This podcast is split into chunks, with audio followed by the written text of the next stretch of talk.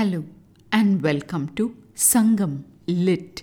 This is Nandini Karky, and in this episode, we perceive references to the lives of ancient goat herds as depicted in Sangam literary work Kurunthogai 221, penned by Urayur Mudukkotranar.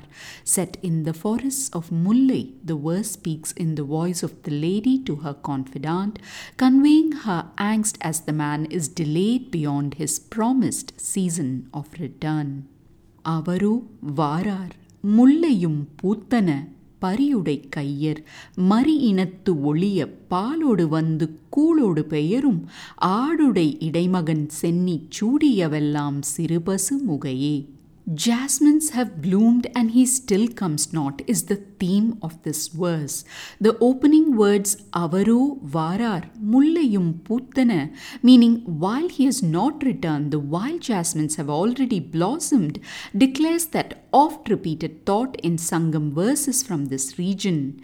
In the phrase pariyudai kayyar meaning people whose hands hold mats made of palmyra leaves, we can infer an ancient palm weaving industry at work and the widespread market for its products.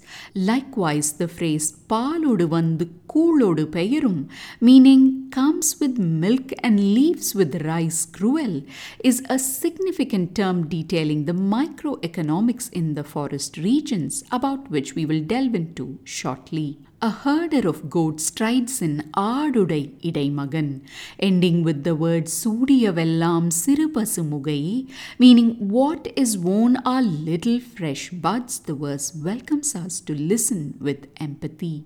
The goat herd mentioned here seems to pass on to the lady a significant message. The context reveals that the man and lady were leading a happy married life when the man parted away on a mission. Before he left, he promises the lady that he'd be back before the rains.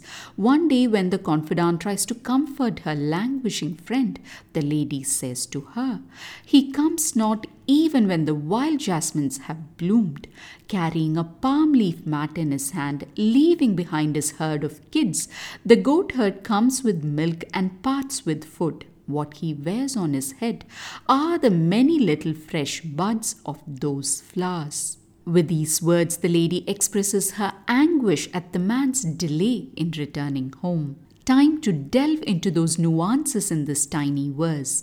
The lady starts by talking about what's bothering her, and that is the fact the man has not returned even when the wild jasmines have started blooming. As if in reply to the confidant's question, How would you know the jasmines have bloomed when you've been shut in the house all day? The lady describes a person who had visited home. This person seemed to be carrying a palm mat in his hands, and the lady continues by saying how he had left behind his herd of goats to come to their home. When he came, he brought a bowl of milk, and when he left, he had food in his hands, the lady details. But the most important detail was in what he was wearing all over his head, and that was nothing but the little buds of wild jasmines, the lady concludes. There you have it. From where else would the goat herd get the wild jasmine buds, and what other sign do you need that the rains are here? The lady seems to ask her friend. Indeed, those flowers had bloomed in the forest path where the goat herd had taken his goats grazing, and taking a liking to those flowers, he had plucked the same to deck his hair. A moment to pause and consider how ancient men had no qualms about wearing flowers on their heads, and it it's not just the case in this Tamil region of the past, but even in Greece and Rome, men were known to adorn their head with wreaths of flowers in the ancient era.